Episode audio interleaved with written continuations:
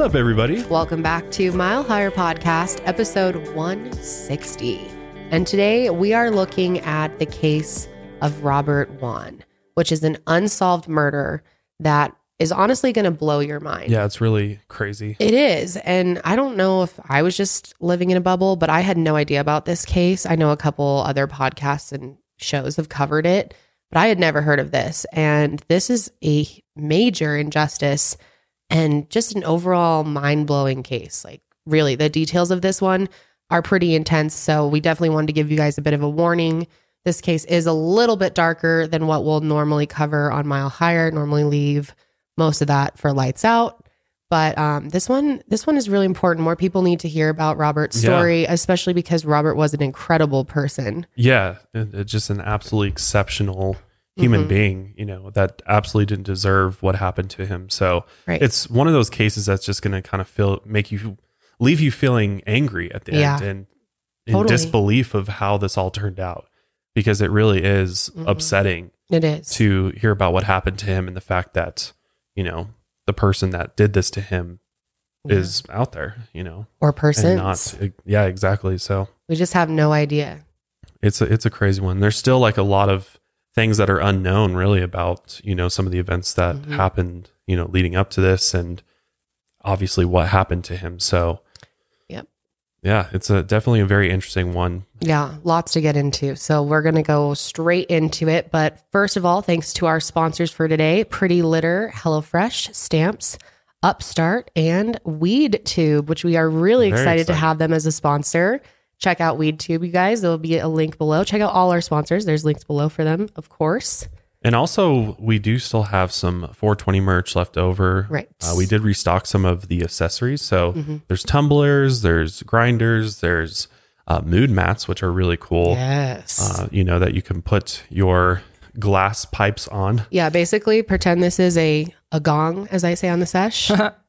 it like, well, there's it, there's not one here right now, but you know, it keeps them from breaking when you set them down because sometimes you can set them down a little aggressively. Me, I'm the worst. I've broken so much glass over the years, That's true. so it's it's basically a coaster for your gong. Yeah. Or you could use it to, you know, if Or, yeah, whatever. concentrate user, you know, That's just how I personally use it. yeah so check it out uh milehighermerch.com and yeah we still have some stuff up there uh, some cool apparel in there as well so check it out but let's go ahead and just get right into this case because we got a lot to cover so let's begin with you know going over some of the background information regarding robert and really talk about who he was as a person and kind Mhm. of you know his you know life story really So, Robert Eric Wone was born on June 1st, 1974, and he grew up in a townhouse in Brooklyn with his parents, William and Amy, and his younger brother, Andrew. Robert's family immigrated from China to New York in the 1930s, and he was a fourth generation Chinese American. His dad was a technology executive for a bank, and his mom was a librarian. Robert was a very determined kid, both in athletics and also in school. He was one of the smallest players on his baseball team, but he still tried harder than anyone else on the team, and he was known to be an excellent student. Growing up, his favorite team was the Mets, and his whole family would go to games together. This is something they really bonded over and have, you know, a lot of great memories from. yeah huge love for baseball too hmm i mean it's the all-american game right so Yeah. it makes sense Robert went to a private Catholic school and he did very well there. He was passionate about politics from a young age. And when he was 15, he actually volunteered for a campaign for Chuck Schumer, who was running for reelection in the House. And he was actually knocking on doors, going around, you know, in his neighborhood. And Robert happened to answer the door. And he was so excited that he volunteered on the spot and just joined him walking around. A few years later, he spent the summer working for New York Governor Mario Cuomo. Robert was also accepted into the prestigious Monroe Scholar Program at the College of William and Mary. In college, Robert had a really close knit group of friends. People were naturally drawn to him. He just had this energy about him that was very friendly. And he took his future very seriously in school as well. And his ambition and drive were just contagious to everyone around him. Robert was known for being fun to be around because he was interesting, he was funny, and he was deeply caring to all of his friends. Robert was the kind of person that would keep track of everyone's birthdays that he knew, and he would make sure to send them a card on their birthday, even if they weren't that close. And not only that, he would put change into expired parking meters to make sure that they didn't run out of time and someone would get ticketed, you know? And these are just strangers to him. So Yeah. that really shows you what kind of guy Robert was. And it feels like there's just not that many people like that out there in the world these days No. that are like literally going around. And if you see somebody else's parking meter like about to Yeah. expire and like, oh, I don't want them to get a ticket. Here's, hmm you know, I'm going to refill for them. It's not even like anyone you know, Yeah. you know, just to do That's that. really cool. Yeah, That's really is cool. very rare. He also loved his school and he was very proud to be there. And when the campus renovation fund ran out of money, Robert actually volunteered to lay down new sod in the quad himself. And he got a group of friends together to clean this favorite sculpture that he had on campus. And when he found out that the former president of William and Mary lived alone and had crippling spinal arthritis, he started bringing a group of students to his house every week to see how he could help. He also revived a secret society on campus called the 13 Club, which was dedicated to doing random acts of kindness. And the friends who joined the 13 Club became lifelong friends, and they actually all stayed in touch even after college. Robert helped these friends during the most difficult times in their life. He comforted his friend Jonas after a devastating divorce. He called his friend Tara to brighten her days while she was struggling to get through law school while pregnant. Robert went to the University of Pennsylvania for law school after he graduated with his undergrad. He had big plans for his future and becoming a successful lawyer. He was also very generous with his time and committed to serving the community. He was a leader in the Asian Pacific Bar Association and he volunteered legal services for the Organization of Chinese Americans, the Museum of Chinese in America, the Latin American Youth Center, and the Academy of Construction and Design at Cardozo Senior High School. But then in January 2002, he met Catherine Ellen Yu at a conference in Philadelphia. Catherine also had a law degree and was working for the American Bar Association. Her boss told her to email Robert Wone to invite him to be a panelist at the conference. And right away, Kathy liked Robert quite a bit, even before they met. And at the conference, she wanted to talk to him, so she found an excuse to introduce herself. And after the session, he tracked her down, and they ended up having dinner together and talking all night long. They met in Washington, D.C. a few weeks later for a Valentine's Day date, and even before dinner, they gave each other thoughtful gifts. Kathy had made him a photo album of her favorite places in Chicago, and he gave her a box of chocolates with a note that said, Where to from here? I'm not certain, but I'm excited to find out if you are. After that, they started a long distance relationship. Kathy was in Chicago and Robert was in DC. But they talked on the phone every night and saw each other three times a month. And Kathy's parents and brother immigrated to the US from Korea in 1971 when her mom was pregnant with her. But her childhood was a lot different than Robert's. She grew up in a Chicago suburb and went to a public school. And when Kathy was in junior high, she was actually diagnosed with lupus, which is a debilitating autoimmune disease. It's terrible. I have friends who have lupus. And when she told Robert that she had lupus, she was worried that, you know, he was going to end things. She actually expected that he was going to, but he didn't. He invited her instead to come with him and his parents on a month long trip in China, which made her feel like their relationship was really going somewhere. She was surprised that he, you know, was so willing to look past this possible hurdle in their relationship and was so ready to be committed to her already. So she agreed to go on this trip. And by June, six months after they met, they were already talking about getting married. So things were moving pretty quick. And they actually got engaged on the day that they got back from China. Robert proposed and she was super excited and, of course, said yes. They got married on June 7th, 2003, and Kathy moved to the DC area with Robert. They bought a townhouse in Oakton, Virginia, a suburb of DC, in 2004. Their lives were settled and they felt happy. But because she had lupus, giving birth was life threatening for Kathy. So they talked about adopting a baby girl, possibly from China. In March of 2006, Robert's parents moved from Brooklyn to Northern Virginia to be closer to them. Robert had chosen to work for the firm Covington and Burling because the job allowed him to do a lot of pro bono work for members of the community, and he was all about giving back. By late summer of 2006, he was ready for a new challenge. So he applied for a job at Radio Free Asia, which is a nonprofit that broadcasts news and information to Asian countries. This position came with a huge pay cut for Robert, but Kathy was very supportive because she just wanted Robert to be happy and helping people made him happy. So at 32 years old, he started the next chapter of his career. He threw himself into the new job and immediately started studying international communications law to get ahead. He loved the work and he loved the staff. It was a perfect fit for Robert. So on Wednesday, August 2nd, 2006, Robert was having dinner with a lawyer from Radio Free Europe, and they went to a legal seminar. He then planned to go back to his office downtown to meet up with some of the night shift workers. And he knew that by the time he'd be heading home, it'd be so late, so he decided to just stay in DC rather than go all the way home.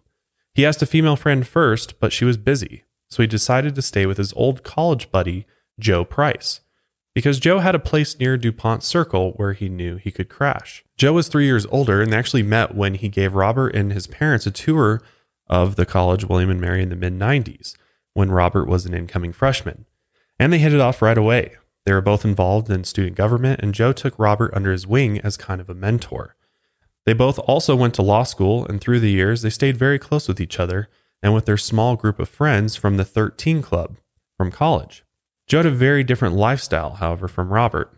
He lived with two men, Victor Zaborsky and Dylan Ward. He was also in a committed relationship with Victor for over 10 years, and he likely had a sexual relationship with Dylan too for the last four or so years. Like Robert, Joe was a successful, highly ambitious lawyer who also gave a lot back to the community and did most of his advocacy work in the LGBTQ plus community. Joe was even interviewed by USA Today in 2004, where they were asking him about some of his unconventional life choices. Because again, this was 2004, so you know the world was a lot different for people of the LGBTQ plus community. It wasn't Yeah. as widely accepted to be, you know, to have kids with a lesbian couple and raise them with two gay men. I mean, at the time, I'm sure that was you know a little Yeah. bit different than what people are used to. It's crazy how far things have come in the last like 15 years. Yeah, And I mean, how far we still have to go. yeah, Yeah, that's true. true that. But hey, progress is good. Mhm. It is. Joe also had a tenant in the house named Sarah Morgan, and she stayed in a separate basement apartment that had its own entrance. Joe's house, though, was a gathering place for friends and family, and he loved entertaining. So when Robert planned to stay the night there on August 2nd, it was no big deal. Joe welcomed the company. So Robert called Kathy around 9:30 that night to let her know he was staying at Joe's. He told her to have a good night and said, "I love you" before they hung up. So after he left the office, he went straight to Joe's house, which is at 1509 Swann Street. He got there around 10:30. Joe, Victor, and Dylan were all home at the time. And around midnight, just 90 minutes after he got there, Joe called his wife Kathy and told her that Robert was being taken to the hospital because he had been stabbed. Kathy was totally freaked out and she rushed to the George Washington University Hospital where Robert's parents and brother already were, but they were all too late. Robert was pronounced dead at 12:25 a.m. So you went from a seemingly very normal night, you know, that there was no mm-hmm. indications of somebody being stabbed to death to now Robert being dead Yeah. in a matter of a few hours. Yep, just visiting an old friend from college. Yeah. So there's a lot more around exactly what happened there, including the 911 call, which we'll get to Mhm. right after this first ad break. Okay, so jumping right back into the case here, most of the circumstances around Robert's death are still completely unknown, which makes this case incredibly frustrating. It's really hard to even build a timeline here, but we thought the best place to start to kind of give you a picture of kind of what was going on is the 911 call that was placed at 11:49 p.m. We need an ambulance. What's wrong, ma'am? We just uh, we had someone that was in our house evidently, and they stabbed somebody. Okay, somebody's inside the house now. I don't know. We heard Are they bleeding? You see someone Yes. bleeding? someone is bleeding in our house. Okay, where's they bleeding from? Uh, I think he's, I think in the stomach. In The stomach. Is he cautious? Uh, Calm down for me. I'm gonna send some help. Okay. Female or male? it's a male. He's a friend of ours. He was, spent, he was spending the night with us. Okay. And who was the person that stabbed him? Do you know? Is he is, is he conscious? We need an ambulance. Ma'am, listen no, to me. He's not conscious. He's not conscious at all. No, we need someone right now. Is he breathing? Listen, listen to me. Calm down. I'm going to help you. Okay. Is he breathing? I'm upstairs, and he's downstairs. I don't know. Okay. Who's downstairs with him? My partner is downstairs with him right now. He told me to go upstairs and call the police immediately. I just went to the stairs. He said, Okay. Who's the person? Okay. I'm sending paramedics and the police. Okay. Who's the person that stabbed him? I don't know. We think it's somebody with an intruder in the house. We heard the chime at the door. And it's 15, ma'am, calm down. 1509 Swann Street, Northwest. Am I correct? yes, it is. The person that him, is he still in the home? I don't know. We have help en route. Thank you. They're, they're here. They are they en route to you now. I'm saying the police and the paramedics, okay, to assist. Okay, what I need you to do is go downstairs, okay? The place where wherever he was stabbed at, I need you to get a dry cloth, okay? And just apply pressure to that area. If he was wherever he was stabbed at on his body, I need you to take a towel downstairs while you're waiting for the paramedics to arrive and just apply pressure. Even if the rag or towel is saturated with blood, just get another towel and put it on top, but never lift the, the first towel off the area. Hold it on. Once it gets filled up with blood, just put another towel on top of that and just apply pressure until the paramedics arrive. Question until they get the Yes. Yeah. With that, with that in the heart. In the heart. Yes. In the center of chest. Okay, is he breathing? He's breathing, but he needs help now. Okay, we have help en route, ma'am, okay? We do have help en route. Okay, just go down there and try to tell your husband or your other um the other half to just try to keep him calm and talk to him, okay? Keep him calm and talk to him until someone gets there. And at the same time, get a dry cloth and just hold it right there in the area. My partner's holding the Okay, it- holding it on him. Okay, and once it gets saturated with blood, tell him get another one. Go get another towel so you can apply it on top of that one once it gets filled up with blood. Uh, We need well, I- we need you to apply pressure on that area. He is applying pressure right now. Okay, just hold it there until the paramedics get there. They should be pulling up any moment if they're already en route to your location. You don't know who did this. We have no idea who did this. I'm going to go Is down. this a private home or apartment? It's, it's a home. It's a home. It's 1509 Swann Street Northwest. The person had one of our, our knives. The person that stabbed him ran out the door with a knife. I, I think. Uh, Okay, anybody get any type of description of the person that came in the we have home? no idea. We have no description. We heard, we heard the chime, and and we heard the scream from our friend. Okay. And so we came running downstairs. We ran in. So you both was upstairs and your friend was downstairs. Yes. You heard the door open and then you heard the scream. We didn't. I didn't hear the door open until after the scream, and then we ran down the stairs and we heard we are we have an alarm, and so the chime went off. Okay. Is the ambulance? We, we really need the ambulance. Okay, they in out route. They, are. they in route now, ma'am. Go to the door. They should be pulling up any moment, okay? I'm afraid to go downstairs. Okay, the person who's downstairs was the person that was assaulted. No, we're in the we're on the second floor. Okay, so somebody need to go downstairs, open the door for the paramedics. You're not sure if that person's still in the home or not. I have no idea. Okay, we have paramedics en route, okay? What time is it? What time is it at the moment? Yes. 2354. It's 1154, ma'am. 54. Yes. I mean, I'll stay on the line with you. I will stay on the line until somebody gets here, okay? I won't hang up. we need them right now. I'm not hanging up, but we we need help now. Okay, they en route, ma'am. They are en route. Let me know when you hear the paramedics. Can you look out the window and see if you hear them coming? I'm I'm looking out the window and I see nothing. I see nobody. Okay, it seems like forever, but they are en route, ma'am. They're coming. This. Here they are. Here they are. They're there. I'm going downstairs. Okay. I'll stay on the line with you till you open the door for the paramedics, okay?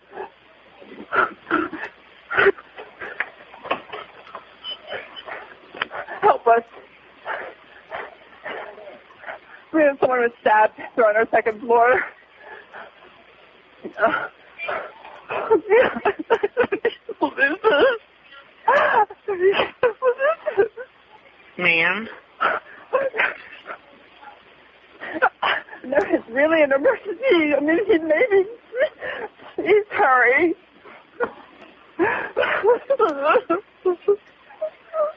Ma'am, gonna be okay.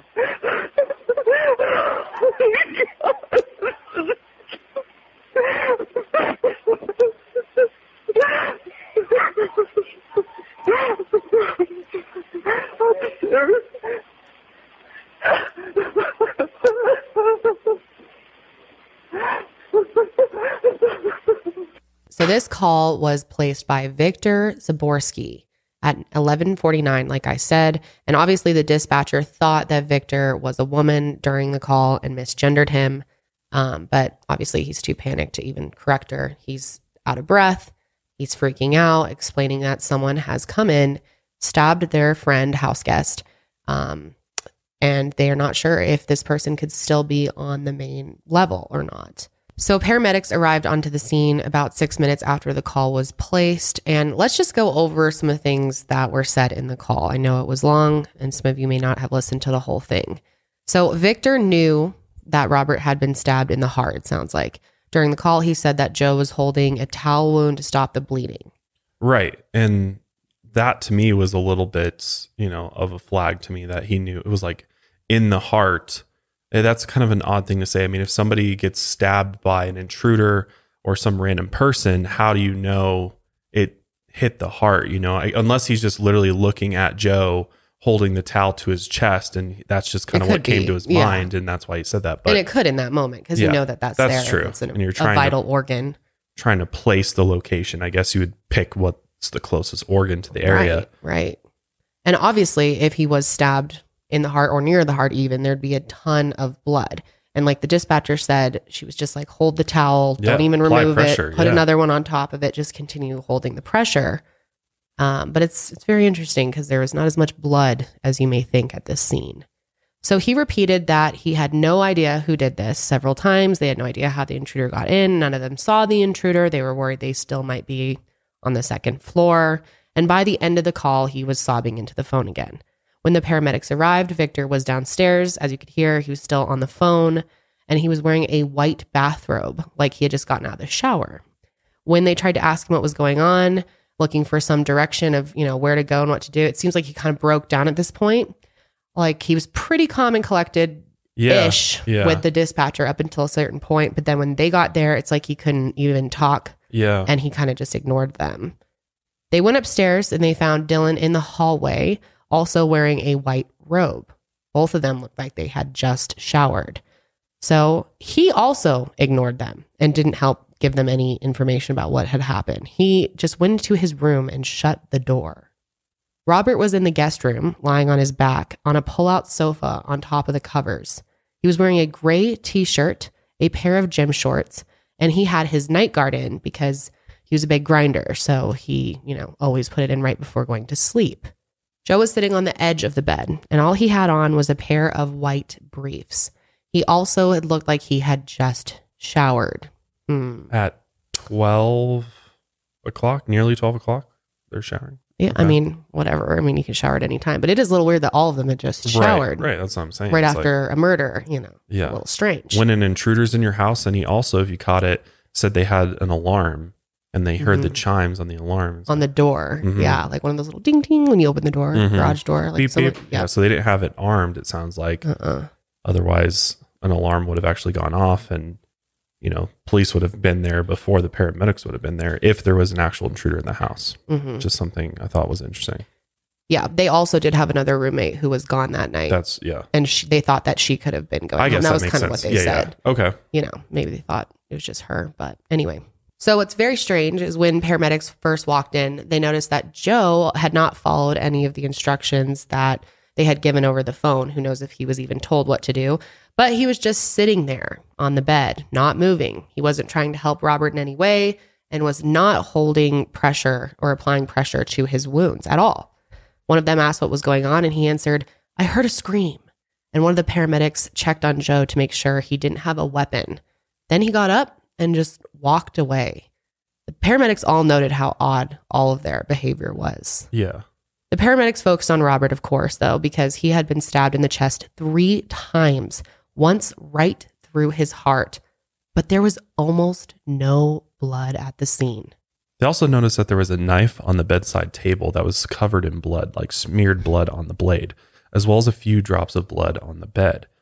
But what was interesting is that it looked like someone had thoroughly cleaned the crime scene, including washing Robert's body.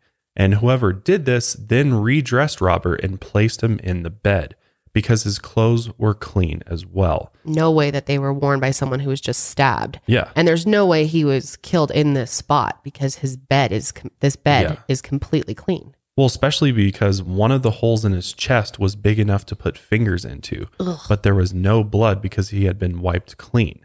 So, for this type of wound, I mean, you would expect to see just all sorts of blood, mm-hmm. you know, all around him. Mm-hmm. And the fact that he's clean and dressed and then laid nicely into bed is very bizarre. So obviously, as police, well, you'd hope that they think that this crime scene has been tampered with because clearly it has. Anyone it doesn't take a genius No, to realize this. No, especially Um, with a stabbing. I mean, you look at most stabbings and there's blood everywhere. Yeah, De- uh, definitely, especially with this situation. Anything chest, you know, is going to have way more blood. When the police arrived at the crime scene, they took Joe, Victor, and Dylan in for questioning because obviously they want to talk to him. They're very confused about what happened at the scene. Once they got back to the station, they separated them and questioned them individually for hours. And by the time the interrogations ended, it was actually light out. So it was the next morning. But all three men told the exact same story. They said an intruder broke in and stabbed Robert. And you know what's interesting too is they never really wavered on their stories at all. Like they tried the whole tactic of telling Yeah. telling them, you know, your friend caved already and told us the truth. Just fess up now. And all of them were like, no, and stuck to their stories. Yeah. So That they just heard Robert scream or moaning. And by the time they called 911, whoever had broken into the house and killed Robert was long gone. So according to Joe and Dylan, they were in the kitchen with Robert when he first got there around 10:30 p.m. because obviously the, the police want to try to come up with a timeline of what happened. And he had some water and they showed him to the guest room, which was all ready for him. Victor said he was alone in his room just watching TV. Dylan's bedroom was on the second floor with the guest room, and he said he took a sleeping pill around 11 and he heard Robert taking a shower before he fell asleep. Joe and Victor shared a bedroom on the third floor, and they went to bed around 11 as well. So sometime before 11:45, someone opened the back door, and Joe was woken up by the chiming sound the security system made when doors were opened. And he knew Sarah had planned to be out that night, so he just assumed that Sarah was just coming home early. About 10 minutes later, Victor and Joe heard two distinct sounds. They weren't loud screams, but more like low guttural moans. They then went downstairs to check and saw that the guest room door was open. And obviously, they found that Robert had been stabbed and he was lying on the bed with a knife on top of him. Joe then put the knife on the side table and tried to help Robert. Joe made a point to mention to police that his fingerprints would be on the knife because he moved it, but they probably wouldn't find the killer's fingerprints because he would have worn gloves. Hmm, that's kind of an interesting thing to say, don't you think? that is like, where does Set that, that, up come perfectly. Like, oh yeah, my fingerprints will be on there because I just moved the knife. from? hmm Yeah, like why would you say that? It's almost like you're over you're like you're trying too hard to be like, I'm innocent. Mm-hmm. Yeah, Like they're gonna protect show up, but like yeah. that's because I just touched it. Yeah, definitely. And then to be like, oh, and the person probably had on gloves, so you're Right. not gonna find shit, you know, because they probably had gloves. And how do it, how would you even know that?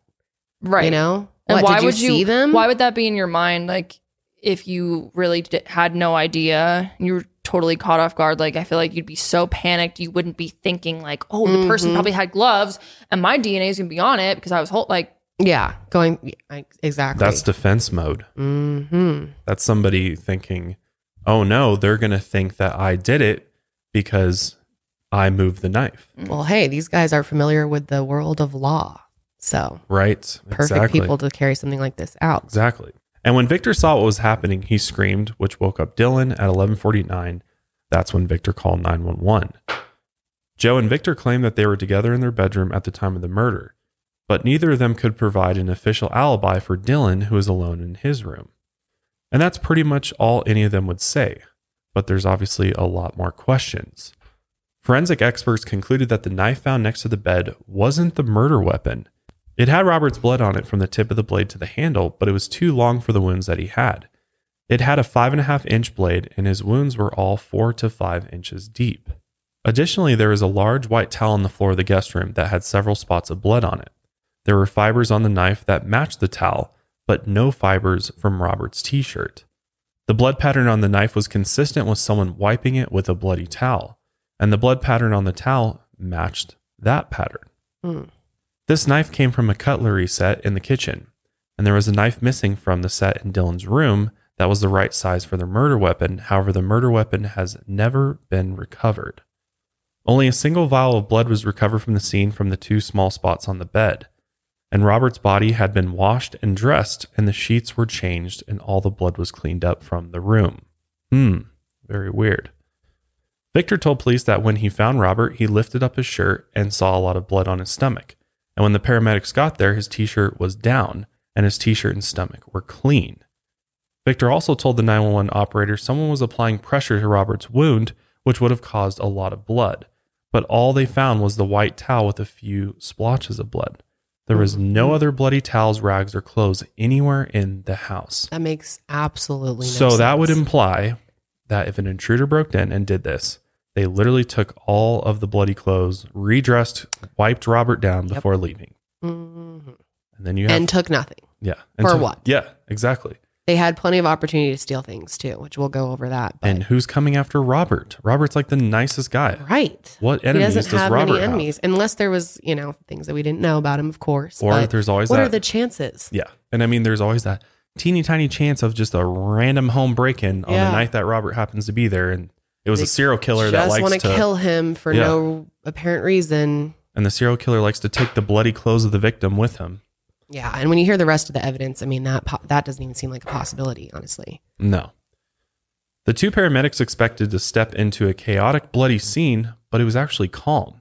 And both of these paramedics had 10 and 15 years of experience on the job, and they had never seen a crime scene like this before. And they immediately, when they came in, had a very strange feeling that something was very wrong because nothing was displaced in the room. There hadn't been a struggle, nothing was stolen. Robert's expensive watch and Blackberry were right there on the bed. So, robbery obviously wasn't the motive for whoever this intruder was. The first police officer to actually interview Joe at the house was Diane Durham.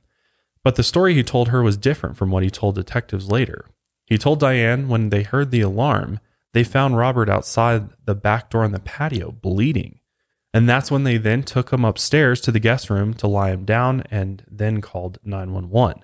So that was his original version of events, according to the police officer that I talked to at the scene. But at the station, his story changed and he never went back to this original version of what happened that night. Kathy didn't get home from the hospital until 4 a.m., and around 7 a.m., she called Jason Torchinsky, a close friend of Robert's and part of the tight knit group from William and Mary.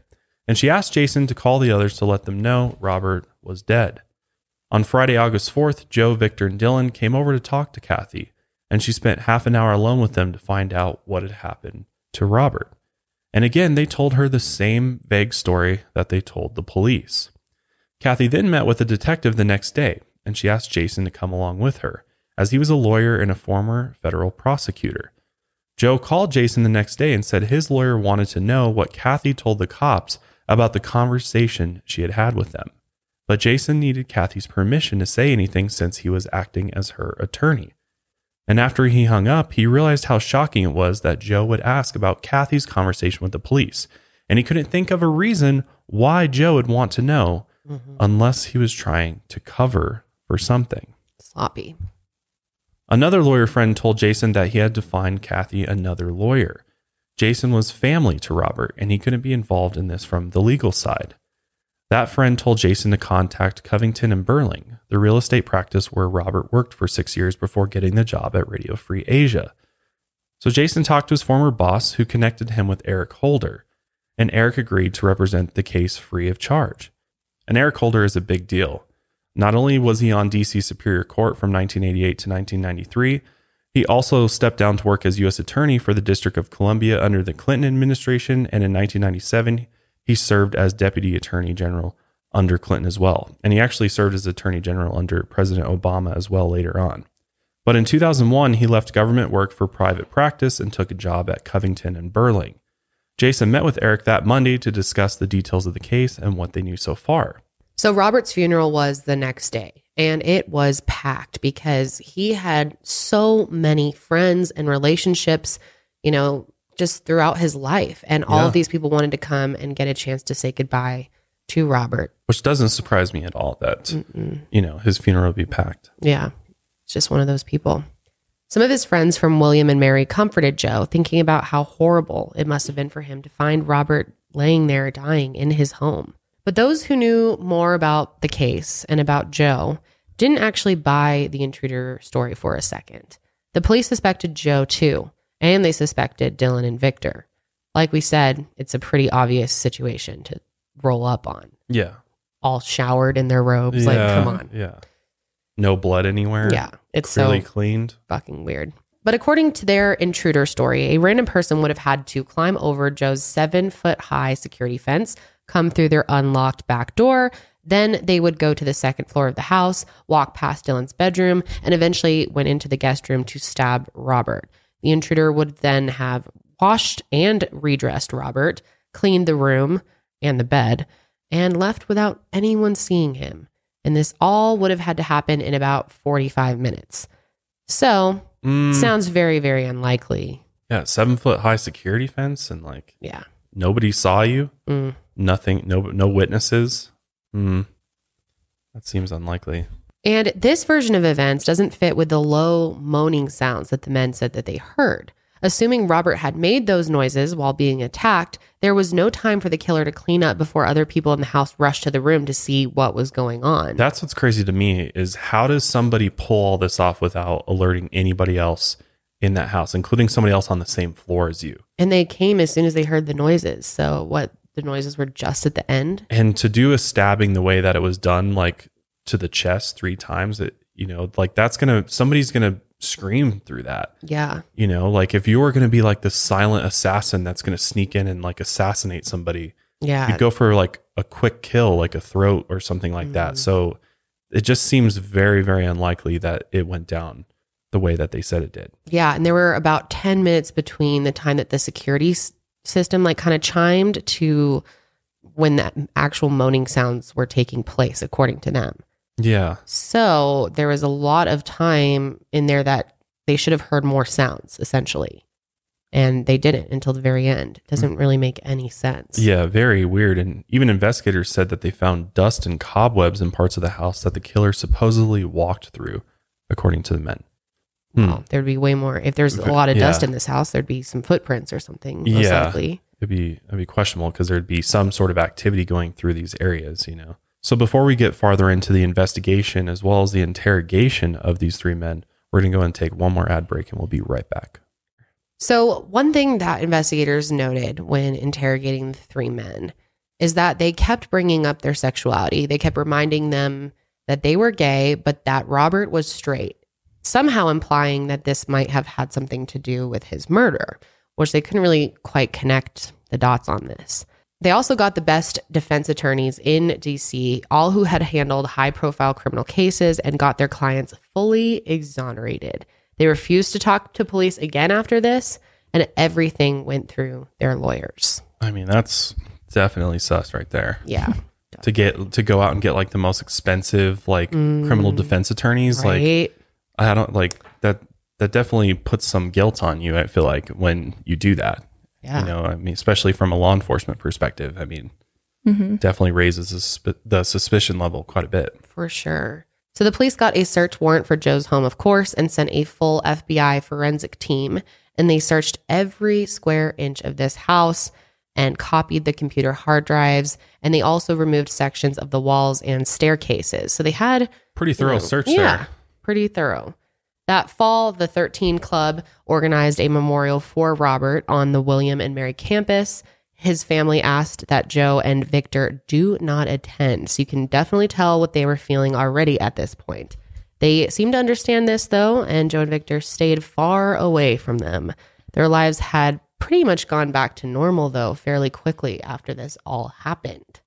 But his wife, Kathy, was not doing well at all. Her life had been completely shattered.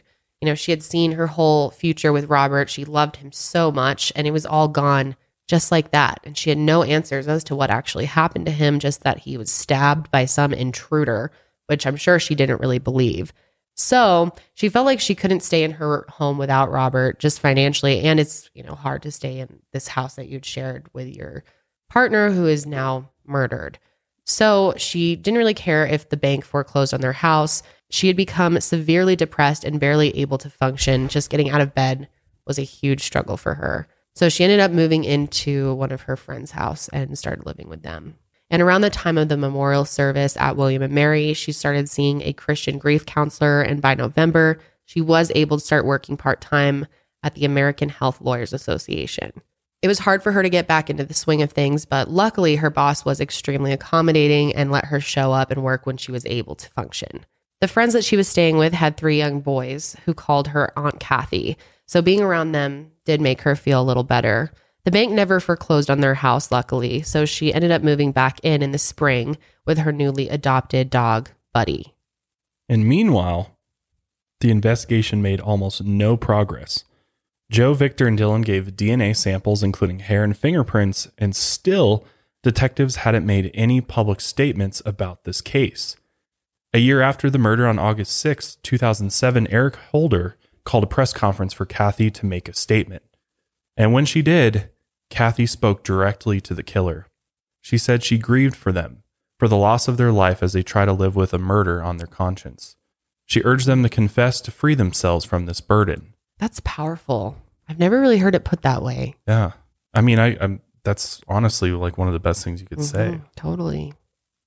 Eric spoke about the tragedy that this case was and that it hadn't been solved yet. And he talked directly to Joe, Victor, and Dylan, asking them to come forward with any other information they had. Because clearly, they probably had more information than they were leading Yeah. on. They were the ones in the house that night. Mm-hmm. How disgusting for them to be silent. have a few So things obvious. to say. Yeah. The autopsy gave investigators more clues about what happened that night. They found out that Robert had indeed been stabbed three times, twice in the chest and once in the stomach, and the wounds were identical. They were the same depth, about four to five inches deep, and were all at the same diagonal, which is very interesting. And if he wasn't already unconscious, these wounds would have rendered him unconscious almost immediately, but it still would have taken him a while to bleed out and die. Robert also had needle marks all over his body. He had multiple marks on the left side of his neck, three in the center of his chest, and one on the back of his left hand, as well as two on his right foot. When they ran the toxicology report, they didn't find any drugs in his system, though. So it's hard to explain what the needles were for.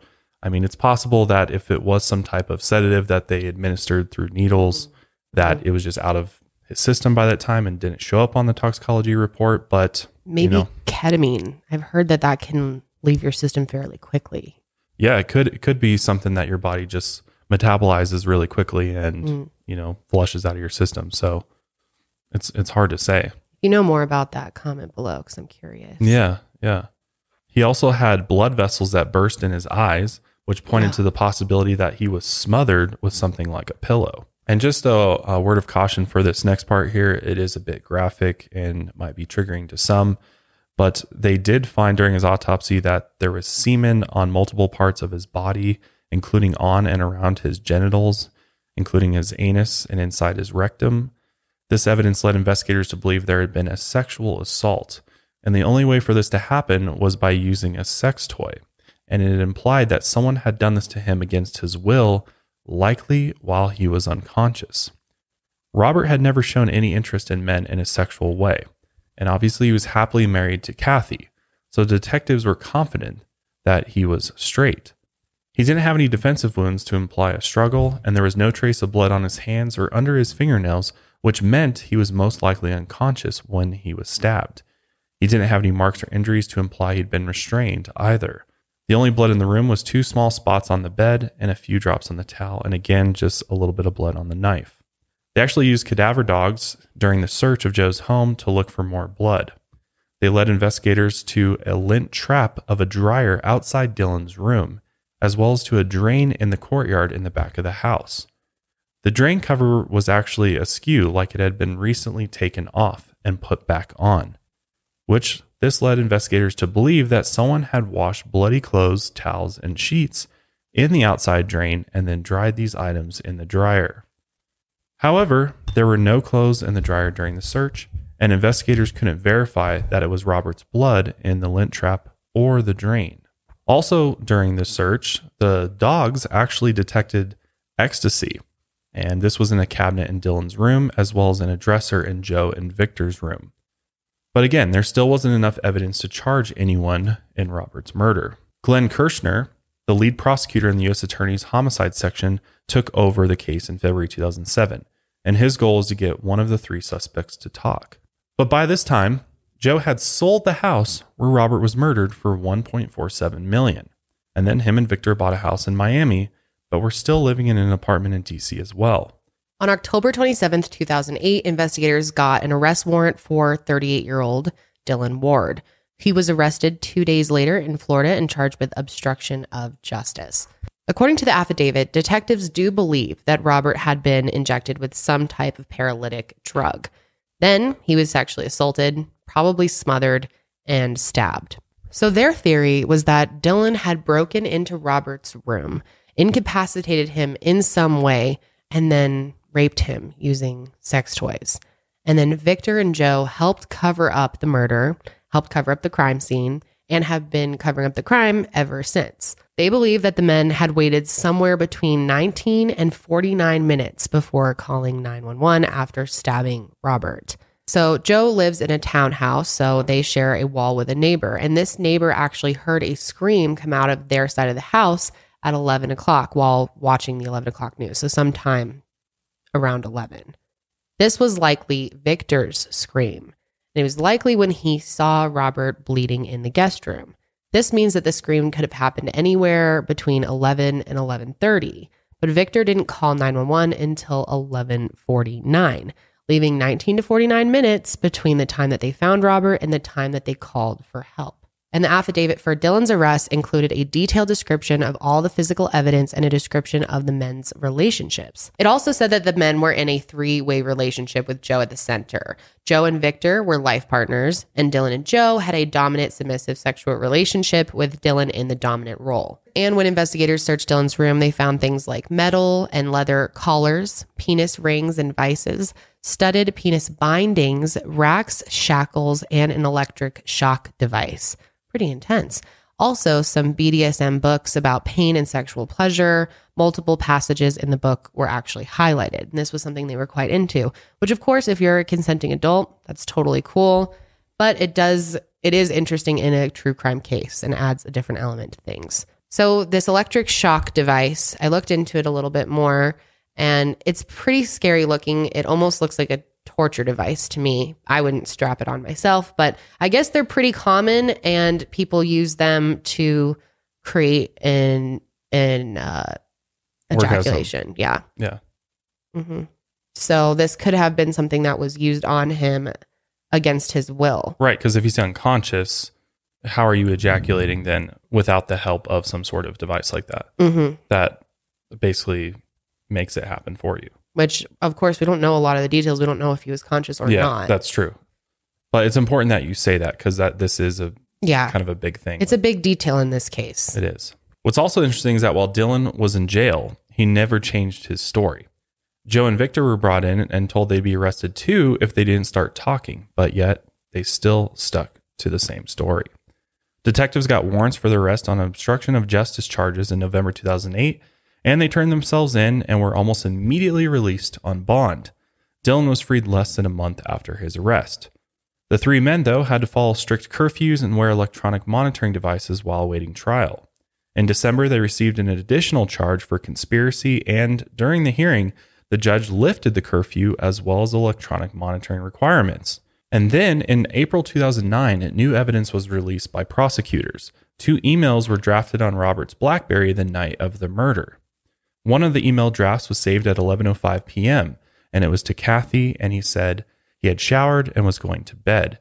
And it's likely that Robert was interrupted before he was actually mm-hmm. able to send this email. The defense used this evidence to dispute the prosecutor's claim that Robert had been tortured for at least an hour before he was killed, even though they knew that he was writing an email at 11:05. And here's actually a quick clip of the defense attorney actually explaining this. Issue. What, what kind of a problem is this for your case? It, it- it's a major problem, and it- the government will say it's a major problem for them, but it's more of a problem for us because it's critical in any homicide case uh, when the time of death is. The government maintains that the time of death, early on in this case, that said the time of death was, was earlier in this case, and in fact, they maintain that the victim was uh, suffocated, tortured, and abused for at least an hour, perhaps more. We now find out five days ago, after two and a half years of investigation, that the government was in possession of a BlackBerry that showed two emails going out, one at 11:05, one at 11:07. I guess the jury's out, so to speak, on whether those emails went out. But we just found out about this five days ago. It, we could be in a position of no harm, no foul if they had the BlackBerry and we could recreate everything. But it was sent to the Secret Service to be imaged, and it was never imaged. Then it was returned to Mr. Wallen's wife. She then returned it to his employer, and now it's gone. And, and what do you call the fact that it was never imaged? I mean, how, how do you feel about that? Um, probably words that your viewers don't want to hear. Yeah. So uh, not helpful. Uh, for Not helpful is a good start. So after this, the affidavit for Dylan's arrest was released to the public, and Robert's friends were horrified to learn all of the details of the crime. Kathy said that reading it was like experiencing his death all over again. I honestly cannot imagine going through that with you. Yeah. Like reading over details. Oh, it's just horrible. It's something Yeah. no one should have to go through. I mean, just to like start hearing, you know, hearing words and then having your brain like translate that into images into your head Yeah. is like got to be Mm, like, how do you not? most difficult thing. Yeah, exactly. Especially when you're getting such specific details Mhm. about Mhm. what potentially happens. I don't think I could do it. Yeah, it'd be really, really tough. So their friends were kind of split. Some people still believed Joe's story and thought that he was innocent until they read the affidavit. There were too many holes in the story and too many unanswered questions. Kathy's lawyers used the affidavit to build a civil case against Victor, Joe, and Dylan. The lawyers for the three men dismissed the detective's theories and said that everything in the affidavit was purely speculation or inflammatory comments about their lifestyle. On November 25th, 2008, Kathy filed a $20 million wrongful death lawsuit against all three of them. And the lawsuit accused the men of destroying evidence, conspiring to cover up how Robert died, and wasting time cleaning up and getting their story straight instead of calling 911. During those crucial moments, obviously, it's important you call 911 right away. And clearly, they just let Robert lay there and die if there was possibly a chance that they could have saved him. So this was settled out of court in August of 2011 for an undisclosed amount.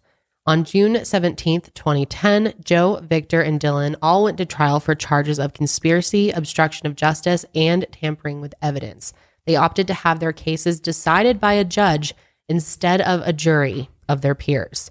None of them testified. Of course not. They're like, let's let's just get Nope. this done and Nope. no. Cowards. And this will not be heard by a jury as well. That's also a, pretty bold move that the defense has made in this case. I think because of the amount of pretrial publicity in this case, much of it which contains inf- uh, misinformation, rather, put out by the U.S. Attorney's Office early in the case, I think the defense attorneys felt like they couldn't find a jury in D.C. that hadn't already made up their minds in a case like this. Um, is this unusual to see the, the holdout for this long? They simply have not told investigators if they know anything more. Well, I think they have fully cooperated. In fact, all three of the defendants in this case were interviewed for hours upon hours separately uh, the night of the incident. Um, now, while the three of them are housemates together, they were not housemates with Robert Wone. Uh, but Robert Wone was a longtime friend of Mr. Price and was friends with all three of the housemates. Uh, there really is no motive that they would have either uh, to kill Mr. Wone or to cover up uh, if, if someone else did it.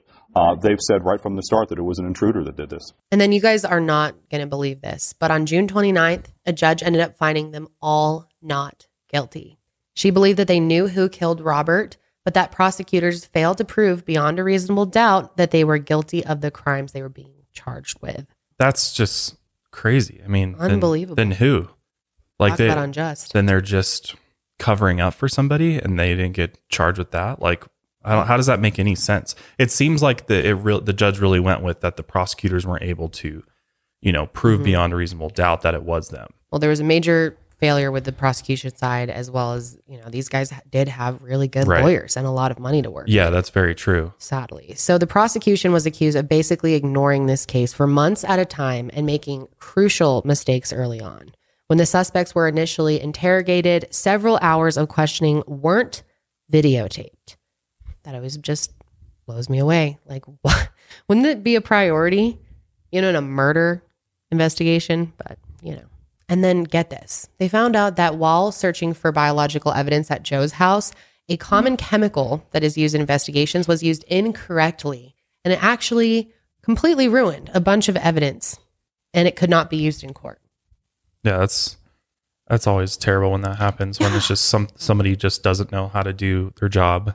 Like, and then what? as a It's your result, job. major evidence is then thrown out of court because of Major evidence. I mean, who even knows what? I mean, some someone knows. We don't know what exactly was thrown out, but yeah, something that is crucial. clearly. infuriating. I'd be so mad if I were So many cases like that too. Oh my god. So Robert's BlackBerry wasn't tested for fingerprints either, and the Secret Service didn't get any other information from it before giving it back to Robert's employer. It was just recycled back into service. That's crazy. They literally sent it off for someone else to go use it as their yeah. phone. Yeah, What the fuck? yeah. There was also a 10 day gap between the time that detectives received a search warrant for the suspect's car and executing the actual warrant. 10 days. That's insane. For what? Mm-hmm. So obviously that gives them plenty of time to dispose of any evidence, clean the car, you know, whatever they got to do. They have plenty of time while the police are just doing who knows what. The toxicology report was also missing several drugs that could have been used to incapacitate Robert. The medical examiner also kept three cubic centimeters of Robert's blood, which is a very small amount, so no further testing can be done because all they have is that tiny sample. That's crazy. That doesn't make any sense at all. Know. And, and we've heard that before too, where they don't take enough either DNA or blood when they have a specimen that they could get more from, and then they just end up not being able to retest because, like, oh, well, we don't have enough of the sample in order to run further testing. Because most times when it comes to investigating, you know, a crime Mhm. scene forensically, Yeah. you've got to go back and retest things. You Mhm. need to, or you want to retest things later on. And, you, You would know, think they'd save as much as possible, like more Right. than enough Nope. in any murder, possible murder. yeah, seriously. So a lot of people feel that the mistakes and lack of motivation to move the case forward have been basically due to prejudice against Robert because he was an Asian American and the other three suspects are white. Many people believe that if the races were reversed, that it would have been much more thorough and intense, and maybe more people would have heard about it as well. Yeah, I, I think there's definitely truth to that. And I mean, obviously, the fact that the three suspects had amazing lawyers, you know, Mhm, mhm. top the best of the best I know. to protect them. Ugh, so sick that the world is set up that way. Yeah, it's but it is. I know, I know. It's crazy. if you have the money, you can get out of a, like some of Get the worst murder. situations. I mean, this is such an obvious murder here. Yeah. This makes no sense. Investigators also didn't spend much time, if any, investigating the possibility that there really was an intruder who murdered Robert, which that's that's how I feel too. Yeah. Like why even waste your time on that theory when it's right there in front of you? Well, there's no evidence for it. They didn't take anything. I mean, there's no sign of forced Right, entry. right. Like, why would you waste your time? Yeah, it would have been very difficult if not impossible for somebody to pull this off hmm who was just a random intruder. Yep. Investigators believe Dylan was the killer and Victor and Joe helped cover it up. Some media outlets reported that Dylan had a fetish for Asian men, implying that he may have become obsessed with Robert. Any one of the three men could have been the killer, or they could have worked together. If it was some sort of sex game gone wrong, whether or not Robert was a willing participant, they may have accidentally killed him and panicked. Mm-hmm. So that would have then led them to clean up the crime scene and get their story straight before calling 911. The plan, though, might have been to incapacitate Robert and make sure he was unconscious before sexually assaulting him. Then he woke up at some point during the assault and was killed to keep him quiet. If this happened, it might not have been the first time he was assaulted while unconscious. Since the night they were interrogated by detectives, Joe, Victor, and Dylan have maintained their innocence, and the details of their story have never changed. During the trial, prosecutors introduced the theory that Michael Price, Joe's younger brother, may have been the killer, and the three men were covering for him. They didn't present any evidence, though, to back this up, except that he was allegedly gay and had a criminal record, as well as a history of drug use and violence toward his partners. Some people have even speculated that the killer was just like a professional hitman, which how often does that happen? Mm-hmm. I mean, that's very rare that something like that happens, unless you're. And why? Yeah, and why? Like Robert was such a great guy. Right, right. What would be the motive? Like, yeah, there well- just is none. No. Because of the short timeline between Robert going to bed and the 911 call, an intruder would have to be skilled, highly skilled, and organized professional to assault and kill Robert, as well as clean up the crime scene in such a short amount of time. And even then, it's a stretch. Robert spent time working in government and was closely linked to several high level government officials. So, one theory is that he may have made some enemies in that work, or maybe he was involved in some kind of top secret government work that got him into trouble. Again, the evidence doesn't point towards that at all. Yeah, I mean, if it was a situation like that, I highly. doubt I mean, the Why would you stab scene- somebody? Yeah, and I mean, and it doesn't. And stage them, wash them off, reclothe them, put them in the bed. I mean, no, that is not any type of secret. And I feel like- T- that would have been in and out hitman type of situation. Probably a gun, Or disappeared, Yeah. abducted, and gone. something vanished. like that. Yeah. Yeah. this definitely does not align with that. And then this leads us to the absolutely craziest part is that no one has ever been charged for Robert's murder, and investigators don't seem to be any closer to an answer. And any theories that are out there at this point are just nothing more than guesses. It's likely that for this case to be solved, though, the killer or someone covering for the killer will need to come forward and confess. I mean, and that's where where it's at. I mean, it's still still unsolved. Mm-hmm. And unfortunately, I think it, it's probably going to stay that way unless somebody does decide, you know what, I need to come clean. I can't have this on my conscience anymore, and I need to just s- tell the truth. I don't know how they, any of them that were in the house that night, live with this. Yeah, and I mean, my my feeling from that nine one one call with with Victor was, I got sketchy vibes from it. I could just t- you can just tell from the the way that he you know he's panicked when he needs to, but then calm in Mhm. between, especially when he gets back around Joe. And then you know, as soon as the paramedics Yeah. arrive, he just like starts sobbing and exactly. I was thinking about that too and trying to put myself in his shoes. Like, would I maybe have fallen apart once I saw paramedics? Maybe it would really hit you at that moment. I mean, just to give him the benefit of the doubt as far as the call goes. It is hard to judge a call, but I agree with you. I did get the same just type of feeling. It Yeah. felt like it felt like acting. yeah, it really did. It really did. And then the fact that you know they all skipped town, Mhm. sell the house as soon as they can, Yep. and skip town. Yep. And I I mean, I think the, the that device at the end like tells you a lot. Yeah, You know, the fact that it was there, the fact that there was sperm found yeah, you know, yeah, on clearly something. him.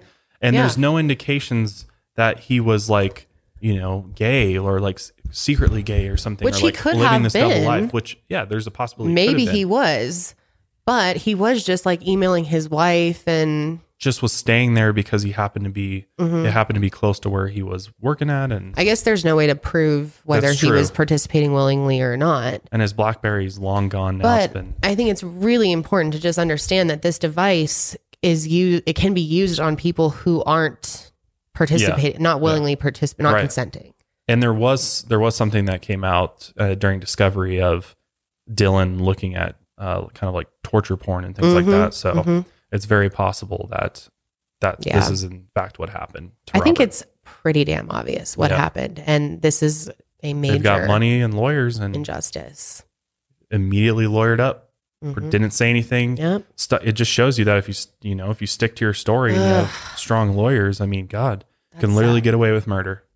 That's crazy. But then especially again, with as sloppy as they were yeah, but, but at the same time as clean. They Right. cleaned They it were all super up. clean. But it was like so obvious at the same time. It's Yeah. stupid. it's it's just a wild case because Mm-hmm. it's I feel like it's very rare for things to play out like this in the way that it did and you know when it's so clear to everybody Mhm. involved including investigators that these three men were the you know somehow involved in his murder we don't know who the killer was but like yeah, literally all the pieces are there to fall in place for it to to happen but What's so frustrating is that we just don't. We have no idea what could have even happened because clearly he would. We don't even know where he was killed. Clearly, it wasn't the bed, right? yeah We know that Yeah. there would be way more blood if he was killed there. Yeah. Well, what's So- clear to me is those three know way more Oh yeah, than they have ever said. definitely. So, I think everyone can agree. yeah.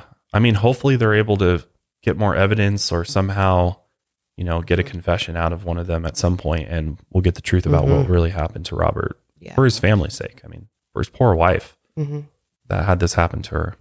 Yeah. So, It's terrible. It's terrible. so yeah, let us know what you guys think about this case. It'd be really interested. We'd be really interested to hear your thoughts on it. I mean, it, it's a really, really wild and bizarre one. Yeah, there's a lot of information out there. Of course, we couldn't include everything in our show as YouTube, you know, they like yeah, to there's a lot us. more. Yeah, there's a lot more graphic details to this that Mhm. we weren't able to to include. But Mhm.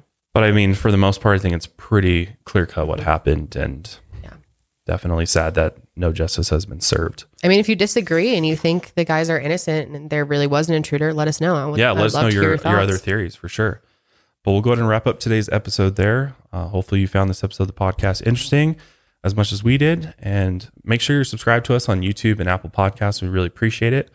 Also, ratings and reviews really help us out on Apple Podcasts. So if you haven't left us a rating review, we'd love to hear your feedback on the show. But that is it for us today. And we will be is. back next week with another amazing episode. Amazing. Episode. Amazing episode. but until next time, Always keep taking your mind up. Mile higher.